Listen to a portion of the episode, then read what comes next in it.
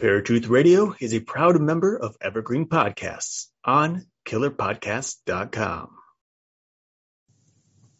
Hey, Pair fans. This episode is brought to you by Audible.com. If you like listening to beautiful voices like ours instead of reading words, then head on over to Audible where you get a free audiobook download and 30-day free trial at audibletrial.com forward slash paratruth where you can choose from over 180,000 titles for your iPhone, Android, Kindle, or MP3 player. Christian and non-Christian paranormal investigators. They have two different views. And it seems as if neither of them can ever agree on anything. So what happens when an ancient view of the paranormal crosses paths with the Christian view?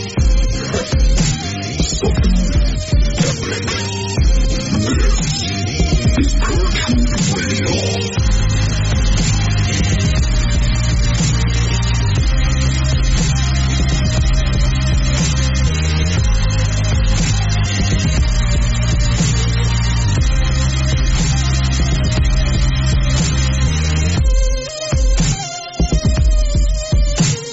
What's up, Para fans? Welcome to a brand new episode of Paratruth Radio. My name is Eric. And I'm Justin. I like the yodel. Oh, thank you. I've been working on it, you know, that's what I do late at night. Um, you yodel to yourself while you're just laying, but helps. exactly. oh man. Folks, while you're listening to the show tonight, check out our website at paratruthradio.com where you can learn more about us and what we do. Also, feel free to look into our Patreon account at paratruthradio.com and help us to continue bringing the world fresh, entertaining media each and every week. And by contributing, you'll become an executive producer of an upcoming episode of Paratruth Radio and officially become part of the Paratruth family, which will include special monthly behind the scenes access to our production, which Eric has been working on for everybody who already has donated. Indeed. Yes. It'll be around in about a week or two. A little busy this week, but you know. Anyway, folks, if you're just joining us today for the first time ever, welcome. We're glad you're tuning in. Uh, we think you're going to really enjoy the show.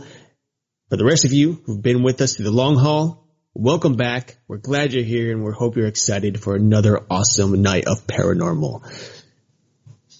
I'm going to say paranormal activity, but we're not doing any paranormal activity here. It's just radio. anyway, tonight we have a, a, another discussion just between Justin and I. No guest today, but that is okay because sometimes it's a nice little breather, you know, mm-hmm. to just be on our own. So with that said, we are going to jump into some very interesting discussion about war. Yes. Why war? Well, war tends to conjure up some paranormal things. We'll get into that in just a moment. Now Paratruth presents World War Paranormal. Over the centuries, hundreds of stories have appeared worldwide, reporting horrific beasts stalking cities and countrysides, water, and the sky. Sometimes they show up randomly in graveyards, and sometimes they manifest themselves during war. Folks, this is our stories of the paranormal happening between World War One and World War Two. Interesting stuff. Yeah.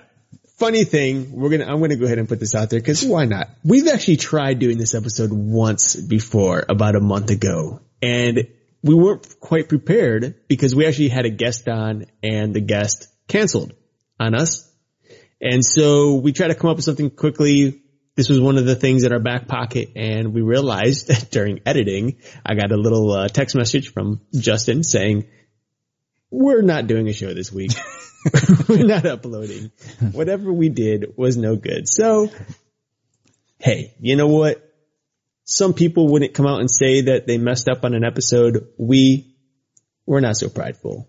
Yeah. Well, and so, I think what really messed us up was, I mean, the rabbit hole goes way deeper than what we thought. So uh, as, as we got into stuff, we're like, yeah, we're just kind of rambling on and on and on. So it was something that uh, I think we just needed to do a little more research on. Gotcha. Uh, yes, I didn't even read it at all. Justin just or uh, watch it, listen to it, listen to it. What am I talking about? I didn't listen to it at all. Uh, but Justin, you know, told me probably probably best just to take the, the the week off. So you know what he says goes most of the time.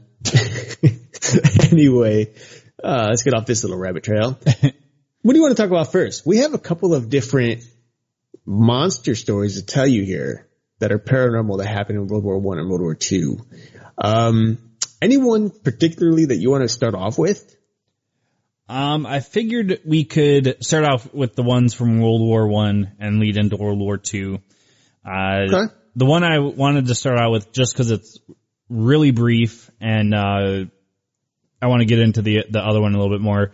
But uh, during a sea battle during World War One, there was a battle between a German U-boat and a uh, an American ship, and the American ship, the German ship ended up, German U-boat ended up uh, prevailing and found this creature coming after them. Now, the U-boats were very powerful. They had missiles, uh, water, water missiles, I guess you could call them. Um, and, uh, it shot this thing, blowing it to pieces. Now, the creature was saw by a couple of soldiers. One was the captain of the U-boat and some of the, the sailors that were on there.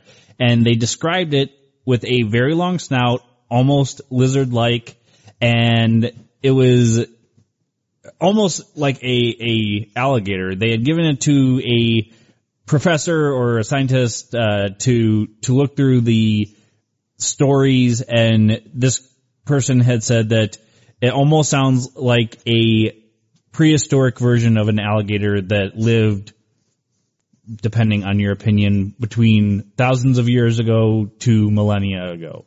So um it was an interesting one. They didn't elaborate a whole lot on it because it is just eyewitness accounts. So we got a Nessie of some sort, possibly a plesiosaur maybe, in the water, whether or not it's a monster or, you know, a, uh, dinosaur of some sort. Who's to say? I'll tell you one thing that I know for sure. The word you're looking for, your water missiles, is probably the word torpedoes. Torpedo, that's it. but water missiles is a good try. I like water missiles. For now on, submarine shoot water missiles. I'm turning into my wife. oh my goodness. Uh, good stuff. Anyway. All right. Let's go on to the next, shall we? All right. All right. Uh, let's talk about the Angel of Mons real quick. Okay. That was kind of brief too, folks. The Angel of Mons. So during the Battle of Mons, World War One, the Battle of Mons, during uh, August 22nd and 23rd of 1914, there was a tedious fight uh, between the Germans and the British soldiers. Uh, now, at the time, the Germans are thrown back, reg- even though the British soldiers had sustained fatal wounds. Now, in these this particular fight, everyone was looking for a ray of hope, you know, some kind of miracle.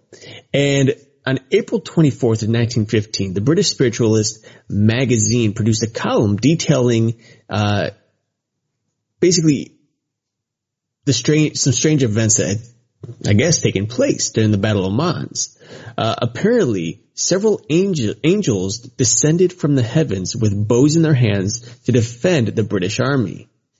Now, many claims came from the battlefield itself, and whether or not these are true, you know, very few people have actually come forward to say, hey, this is what happened. But this magazine says that several people have come forward um, with varying details. The story became such an inspiration to the masses, uh, the British, the French, and the Russians, that any claims of it being false were taken as treason at the time, which is pretty crazy because, you know, you, you think of these stories here in America, you know, it's no big deal. You either believe it or you don't. But this is a time in which it was such an important, uh, uh, ray of hope in this battle, in this war, that's actually considered treason if you deny such a claim. I mean, that's kind of messed up, really. Yeah. So much for freedom, right? A But, uh, supernatural claim, no less. yeah. Uh, but the leaders seemed to be uh, deliberately spreading the legend as they delivered sermons to inspire the worried soldier or the wearied soldiers. Uh, however, there was another tale of, of course, a much more fearsome creature during the uh, Battle of Mons, and that's something I think we really want to talk more about because there's just not much on this angel thing, but there is a lot on a little known creature, the Hound of Mons. Yeah, and the Hound of Mons is one that uh, Eric's good friend decided to tell us about because it it's a little known one, um, and it's kind of elaborates on a, a show we did, an episode we did a couple months ago, uh, which is Hellhounds. And, uh, mm-hmm.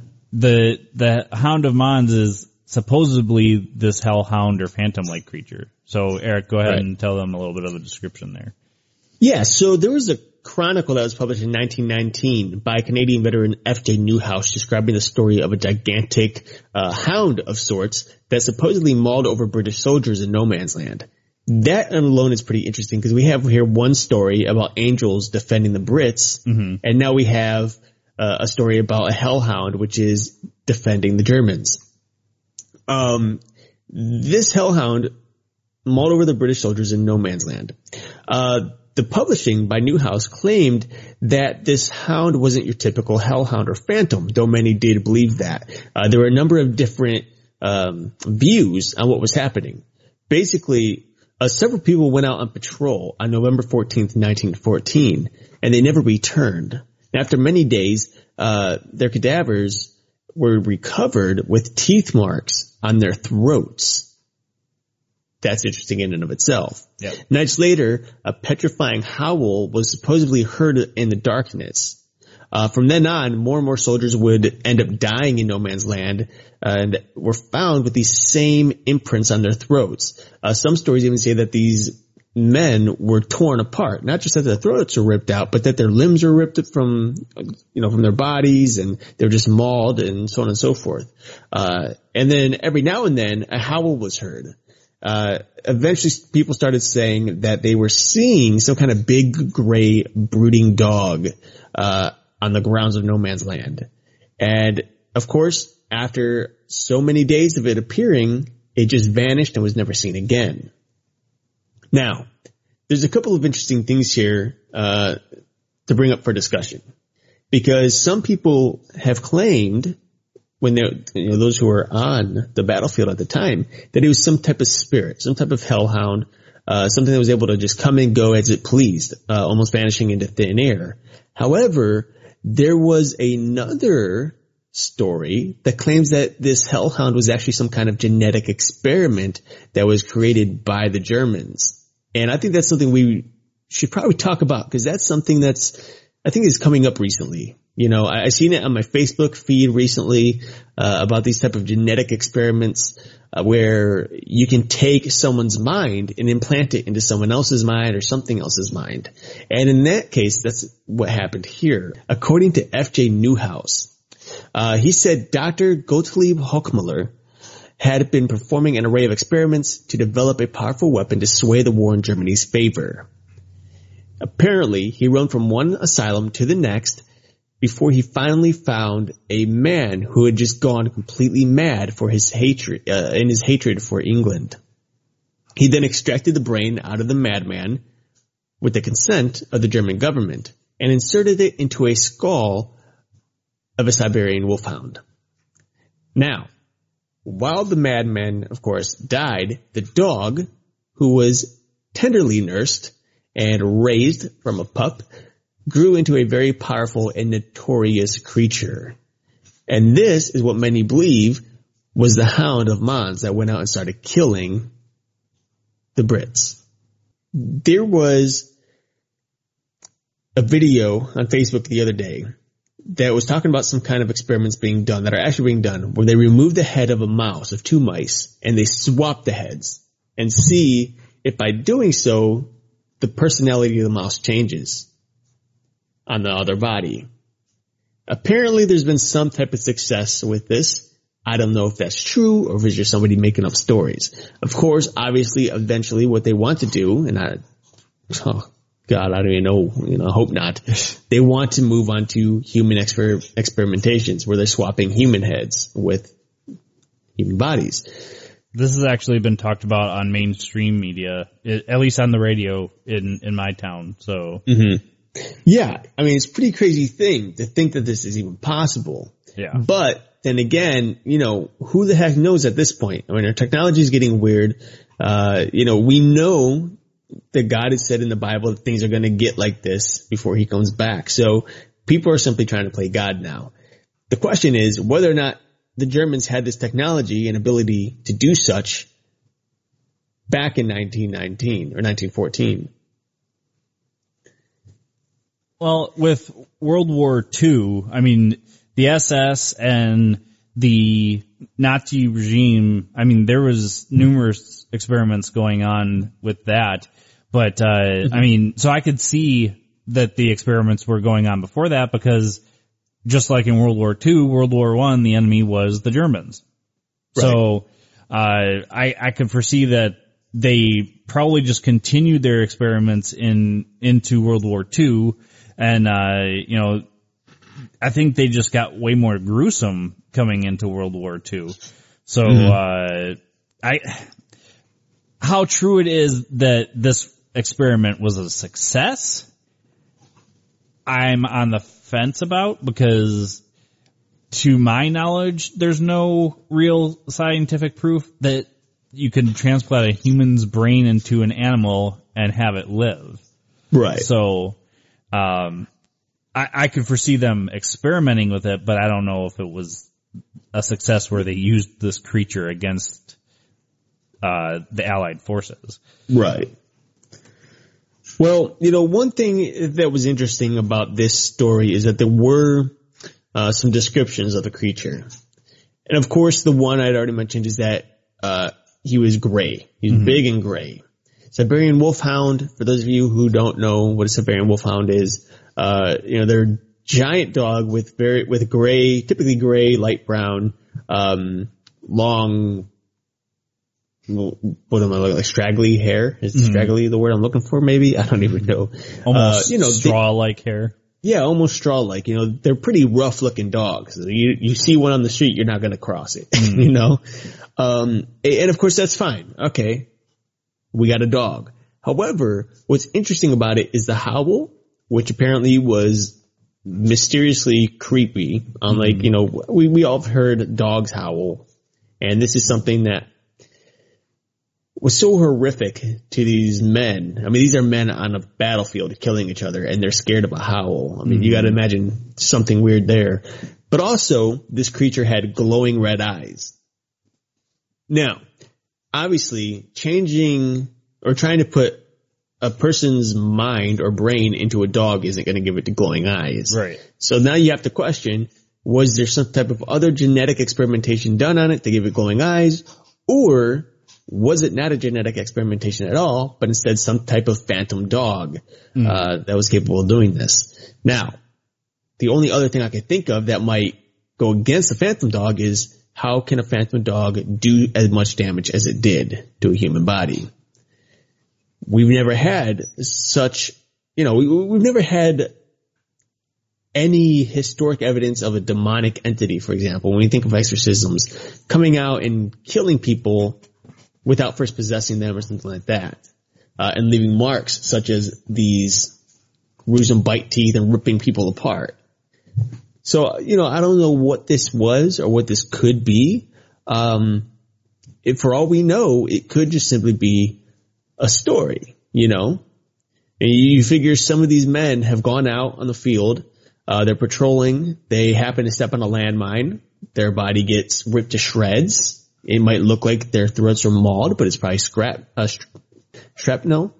Uh, it could be, you know, it had blown their arms off their bodies, things like that. And of course, naturally, you might think, oh, this looks like something a giant beast would have done, not a grenade or a landmine. So, you know, what do you, what is it? You know, we don't know. We don't have the people around right now to talk to us, Right. you know, and tell us, hey, what did you see that day and why do you believe, you know, whatever it is, the story you're telling us? Well, if they're hearing, if they're hearing a howl, if they are hearing that how they think it's something uh, demonic or monstrous in nature, that that would make you assume that they're going to start seeing it because their fear is already heightened by the battle. So it's going to be something that they're seeing. Um, to comment on what you were saying about uh, the physicality of a demon on humans, yes, I don't think there's any been been any documentation um, as far as that gruesome, but I mean, look at how many cases that we've seen in paranormal investigation where somebody's been slapped, scratched. Well, right. I mean, it doesn't necessarily mean that it was done by a spirit. I mean, people play pranks on each other all the time and then claim it as paranormal evidence. But there, I, I believe that some of those cases are actually true as well. But yeah, I, I agree what you're saying as far as we've never seen the phys- that much of a physicality. Right.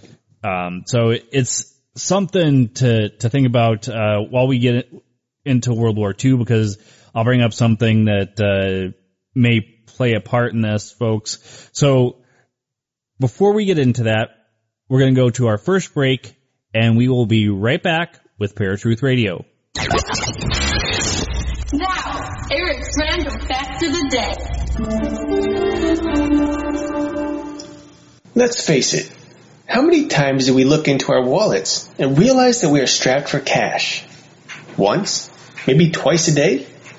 Well, you're not alone.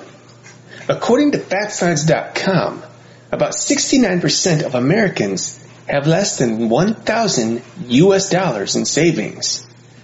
So the next time you look into your wallet, just remember, you're in the majority.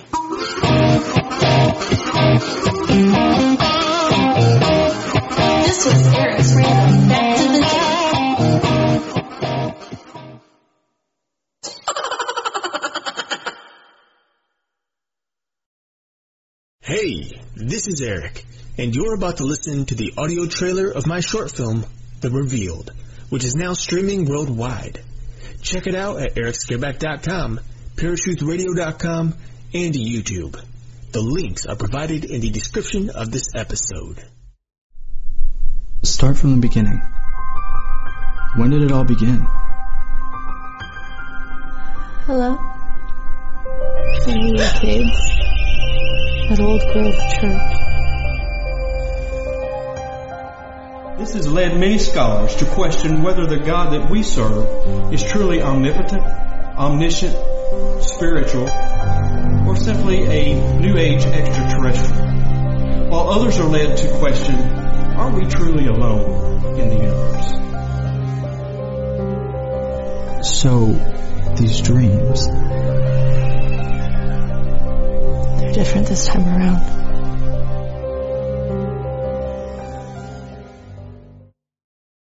All right, folks, welcome back to Paratruth Radio. My name is Justin.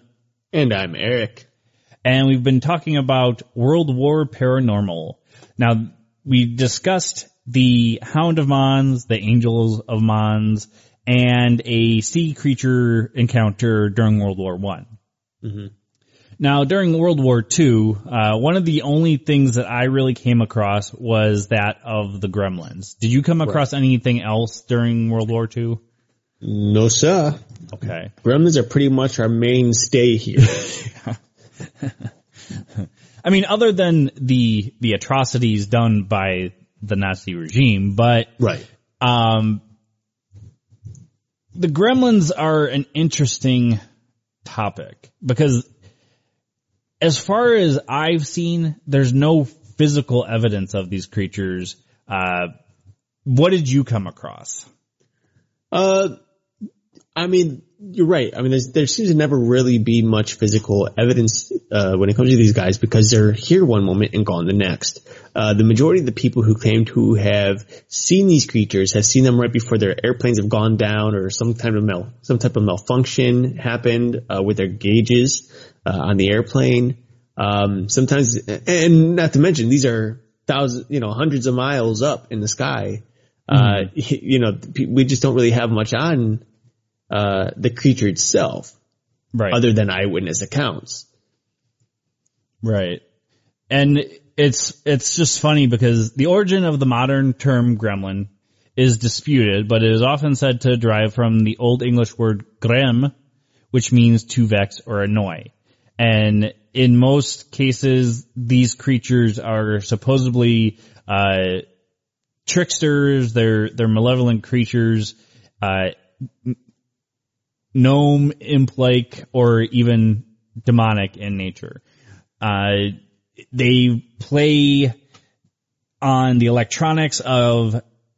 I honestly think it's happened more in just airplanes, but most tales that you come across are from airplane malfunctions, like you were saying, mm-hmm. pilots seeing them on their their planes. Um, I believe when we done, did the research the first time, you had come across some instances where they were helpful as well.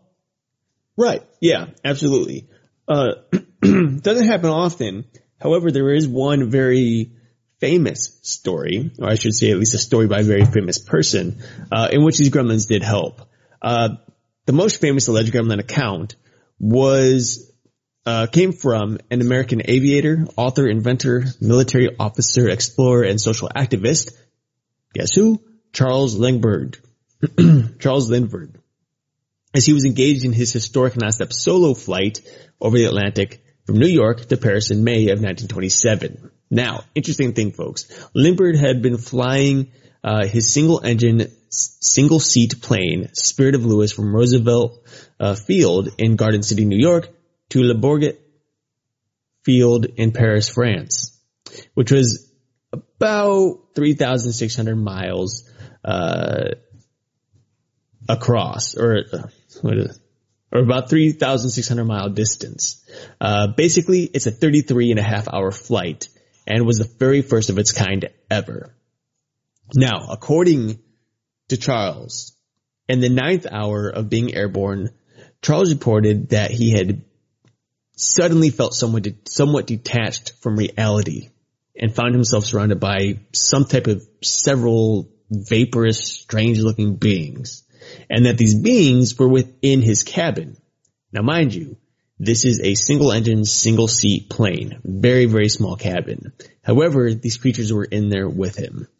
Now, according to him, these creatures spoke to him and demonstrated incredible, complex knowledge of navigation and flight equipment.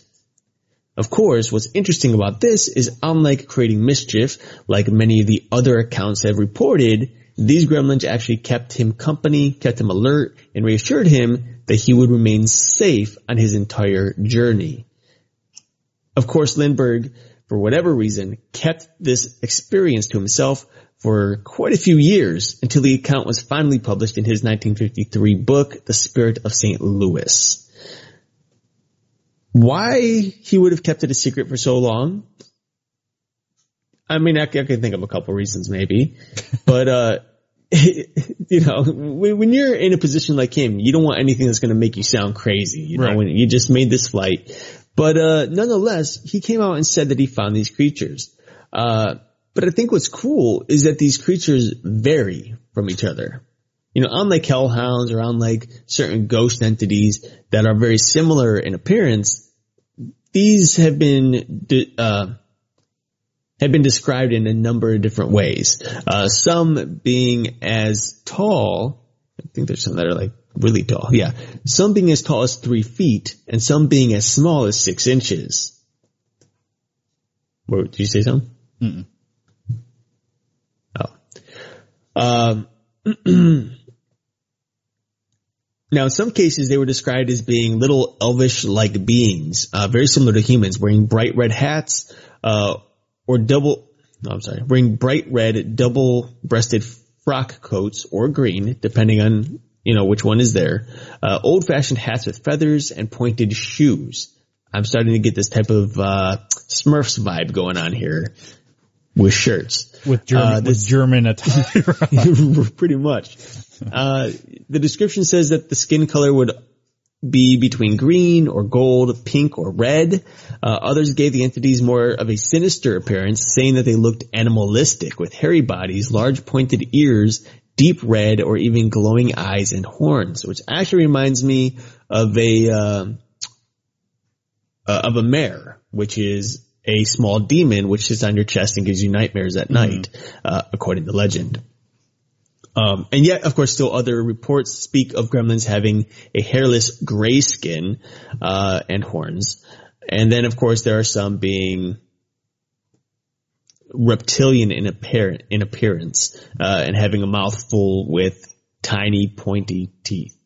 So, uh, quite a few different appearances for these for these uh, gremlins, and you know, I have to question whether some of these are maybe naturally good and some of them are naturally bad. You know, you got good and evil gremlins. I don't know. Uh, and of course, obviously, we had just mentioned a little bit ago that some are in a spirit-like form or a mist. Um, so we got a, I don't know what you call them. I guess. I don't know what I would call them. I'm trying to think of. Now, I was going to say races, but that's not right. Um, and not nationalities because we don't know where they're from. They're from is Germany. What? I said they're from Germany. They're from Germany. Yeah. Anyway. All right. We'll skip that part. Bonjour. This is Fabulously Delicious, the French food podcast. I'm Andrew Pryor, and every week I bring you the wonderful and fabulous people involved in French food, whether they're here in France like me or from around the world. Each week, we dive into a specific topic, be it a French dish, an ingredient, or a French cuisine cooking technique. My guests are all about French food. So, come join me on Fabulously Delicious, the French food podcast. Bon app.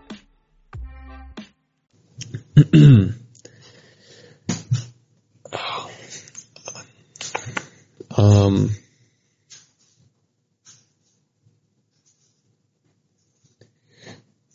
so the gremlin is, it's a pretty cool creature, I think, overall. You know, I mean, it's, it's interesting that, that there'd be some that are mischievous while some would help you. And there's actually been a few stories that have come out regarding gremlins. One, of course, being the most famous, the movie Gremlins. uh, and of course there is the movie, or not movie, but, uh, well, I guess it's kind of a movie, uh, but from the Twilight Zone. There was, what the heck was the name of that? Do you know what I'm talking about? Do you know the name of it by chance? I don't know the name of the episode, but I know what you're talking about. Yeah, there was an Yeah. episode where this guy is flying, flying on a, I believe, an international flight. I could be wrong there, but then this thing is like ripping the wing apart and comes up to the window and scares the guy and everybody's like telling him there's nothing wrong with the plane. Calm down. You're scaring everybody. And then as they land, it pans over to the airplane and the wing is all torn up and, and, uh, damaged. So, uh, it's, yeah, that, that's one. Actually, uh, R.L. Stine did a Gremlin either book or episode with Goosebumps. Okay. Um, I believe it was on the Goosebumps TV series, and it was a gremlin that was uh, in the computer uh, of a teenage boy and causing havoc and and malicious intent on this family. So even in modern day tales, they're being portrayed as malicious instead of helpful. Right. Uh, real quick, I just wanted to say that the name of the Twilight Zone episode was called A Nightmare at 20,000 Feet. Um, and then of course there was a Twilight Zone movie in which it was called A Face in the Window. So, Interesting, interesting. So one thing that comes to mind for World War II was the SS, a section of the Nazi regime was experimenting with paranormal and occult practices. So going into that mindset, do you think, cause it could have happened that they were doing it in World War One too, it just wasn't as extensive. Do you think that maybe the Nazi regime opened doorways during this time? Absolutely. Uh, you know, there's no question about it. There's, you know, we've talked about this nu- numerous times. There's people who you know, mediums, for example, or witchcraft, or anyone who and it doesn't have to be a medium or a witch. Uh, you know, uh, I'm sorry for lack of a better term other than witch, but you know, uh, people who practice divination and you know Wicca and paganism, uh, certain pagan practices uh, in which you're conjuring up spirits, uh, and of course just normal people like you and I who, not that we do this by the way, we don't, but seances, you know, using a Ouija board, things like that. Everything seems innocent when you're doing it, but then you unlock that door and suddenly things start going crazy. Uh, and there's a normal, uh, a number of different people out there who have claimed such, you know, where they're practicing one of these styles of communication, if you will, Mm-hmm. with a spirit, uh, and it ends up manifesting itself, even though they don't believe in ghosts. Um, and of course, the same thing happens with people who listen to music that they they personally shouldn't be listening to. I know we have a friend uh, who, if I'm not mistaken, is going to be on relatively soon, uh, who claims such thing where she was attacked by some type of spirit because she listened to music that she shouldn't have been listening to. Now, of course, it, music doesn't affect everyone the same way, but depending on where you are in your walk, uh, depending on uh, how you um, I, don't, I, can't, I can't think of the right word, but I, I would say a certain vibe that you send out regarding the spiritual nature of the universe. Intent, Um, I guess. could yeah, you know, it's like some people just happen to be more open and prone um, to some type of demonic attack or something by doing something very simple, such as listening to music. Or there's other things going on that you don't necessarily claim to have been doing right, that would right, right. added to that. Right. There's so many things out there. But, you know, for a very short answer made long, yes, I think that the Germans very well could have opened up some type of door. And of course, I think the door's always been open. The door's been here for Well, centuries, right. you know, millennia even. Um, but regardless, I, I definitely think that during wartime, these guys, the Germans, were very much capable of opening that door, whether willingly or unwillingly. To top that off, there's a lot of stress going on, a lot of killing during war, which naturally would open a door. Again, unwillingly opening yourself to something, it happens. Well, yeah. Uh, the other thing that comes to mind with talking about the uh, different gremlins, and it, I- I know I'm going to get an eye roll here, but um, different extraterrestrials that were allied with the Allies and allied with the Nazis. What are your thoughts? Extraterrestrials. You're telling me aliens were allied with one or the other? supposedly our U.S. government is, well, our governments are in cahoots with numerous extraterrestrial species, so that's why why I mention it. Hmm. I'm doing the eye roll on the inside this time. Well, I didn't mean just from you; I meant from certain listeners too. I, you know what? I think, um, look, obviously I can't say no. I can't deny it because I don't have access to Right? We don't any of their paperwork. Right. You know, I don't, I don't have access to the documentation, but I think it's very far fetched. I think it's hard to believe, um, that for years the government has been able to secretly work with aliens and keep it under wraps for this long, despite the fact that many people claim to have seen UFOs. My question is, why have so many people seen UFOs but never seen the aliens?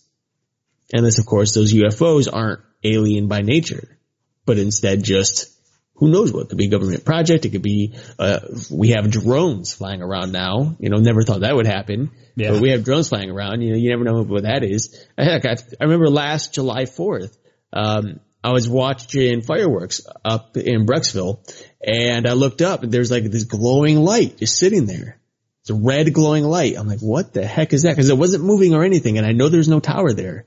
Um, and it took a while for my eyes to adjust and it actually was a flash of a uh, firework that exposed the drone sitting there hovering over my head, probably about a good, I don't know, 2000 feet or so in the, in the air.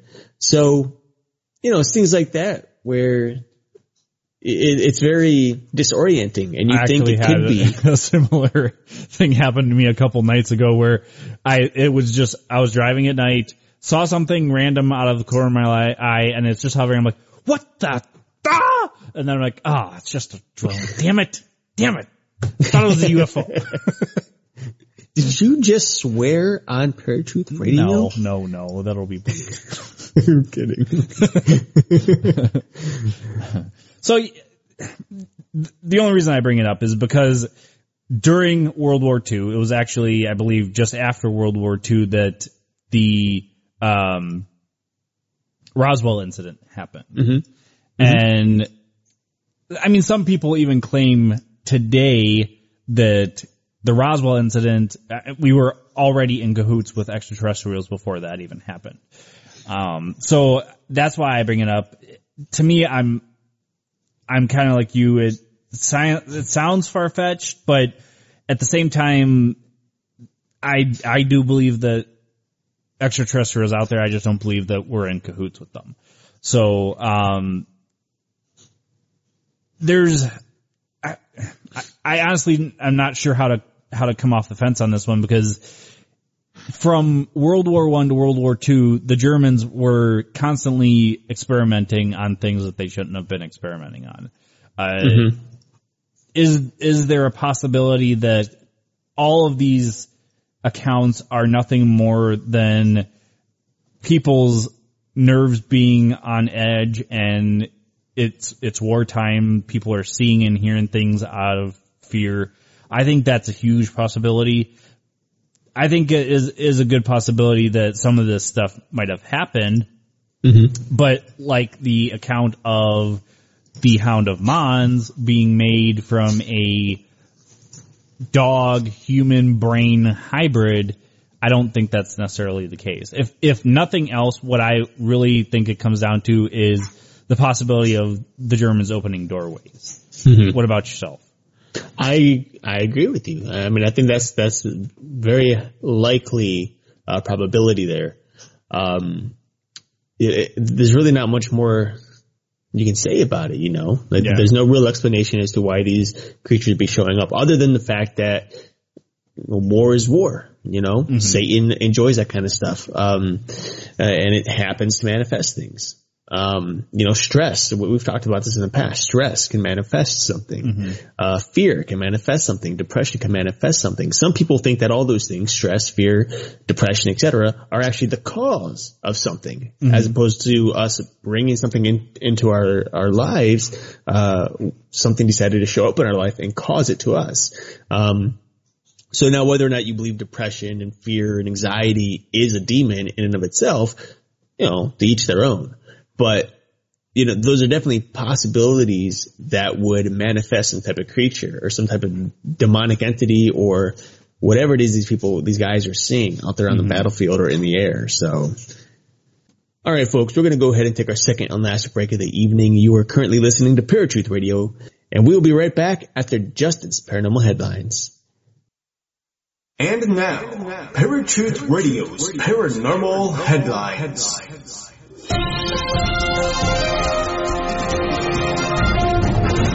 What's going on, paratruthers? Justin here with your paranormal headlines, and these headlines are from unexplainedmysteries.com. SpaceX successfully tests Falcon Heavy rocket. When complete, the gargantuan new rocket will be capable of carrying a crew of astronauts to Mars. Consisting of a large central booster with two smaller ones strapped to either side of it, the Falcon Heavy will be able to lift 140,000 pounds into low Earth orbit. By comparison, the Falcon 9, which has already seen dozens of launches, is only able to carry 50,000 pounds. Unlike the Falcon 9, however, the Falcon Heavy will always be able to send up to 37,000 pounds all the way to Mars, making it the ideal rocket for future deep space missions. Now, in a newly released video, SpaceX has demonstrated the first successful test fire of the Falcon Heavy's center core at the firm's rocket development facility in Texas. If things continue to go well, then the first launch of the rocket is likely to go forward as scheduled later on this year. There are also plans to send two space tourists on a trip around the moon as early as 2018, as well as further plans to send a spacecraft to Mars by 2020. And this has been Justin with your paranormal headlines. This was a segment of Paratruth Radio's Paranormal Headlines.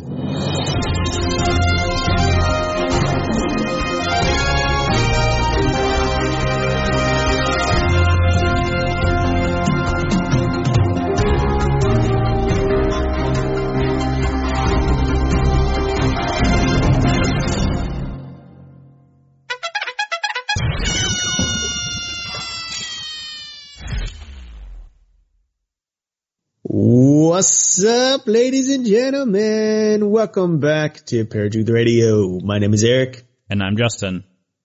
And we have been talking about World War Paranormal.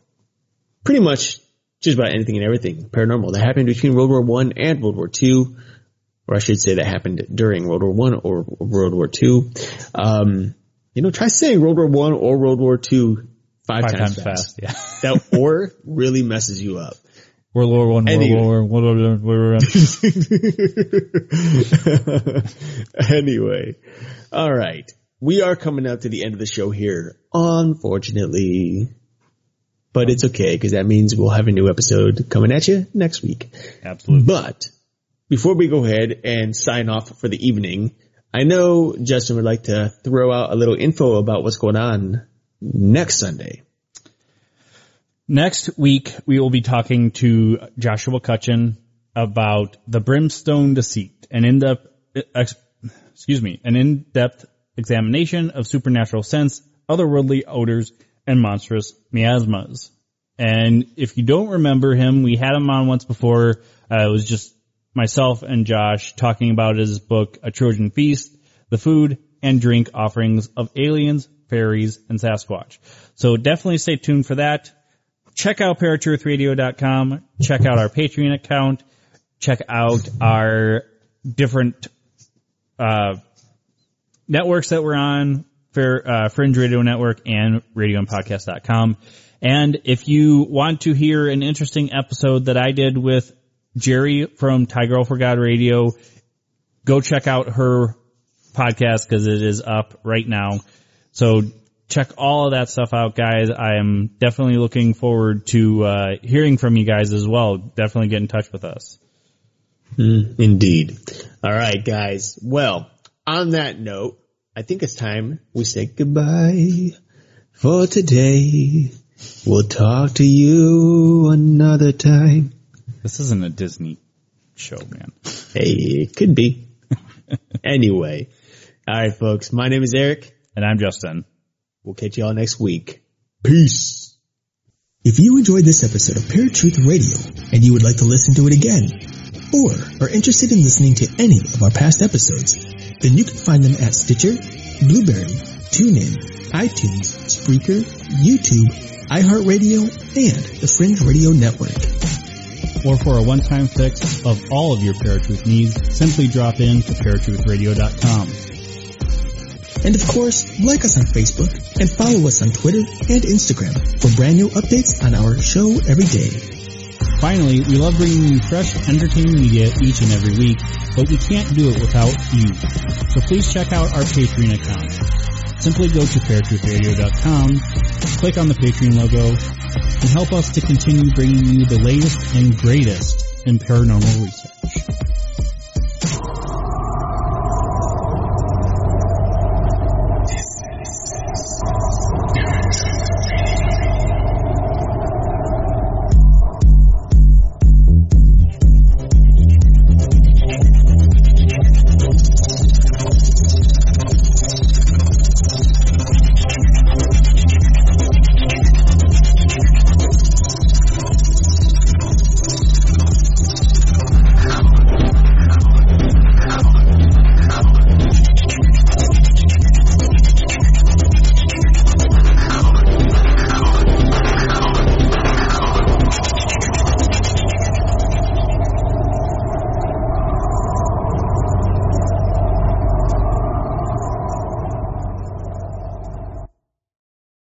That's what ransomware is all about. It's psychological pressure. Ransomware, when your computer's hacked into and your data held ransom. Attacks are on the rise, and Russian gangs are making billions of dollars. The moment I got that message, I knew our greatest fears that we ever have are starting to come true. The post-Cold War era is over. Dot com, the hacking.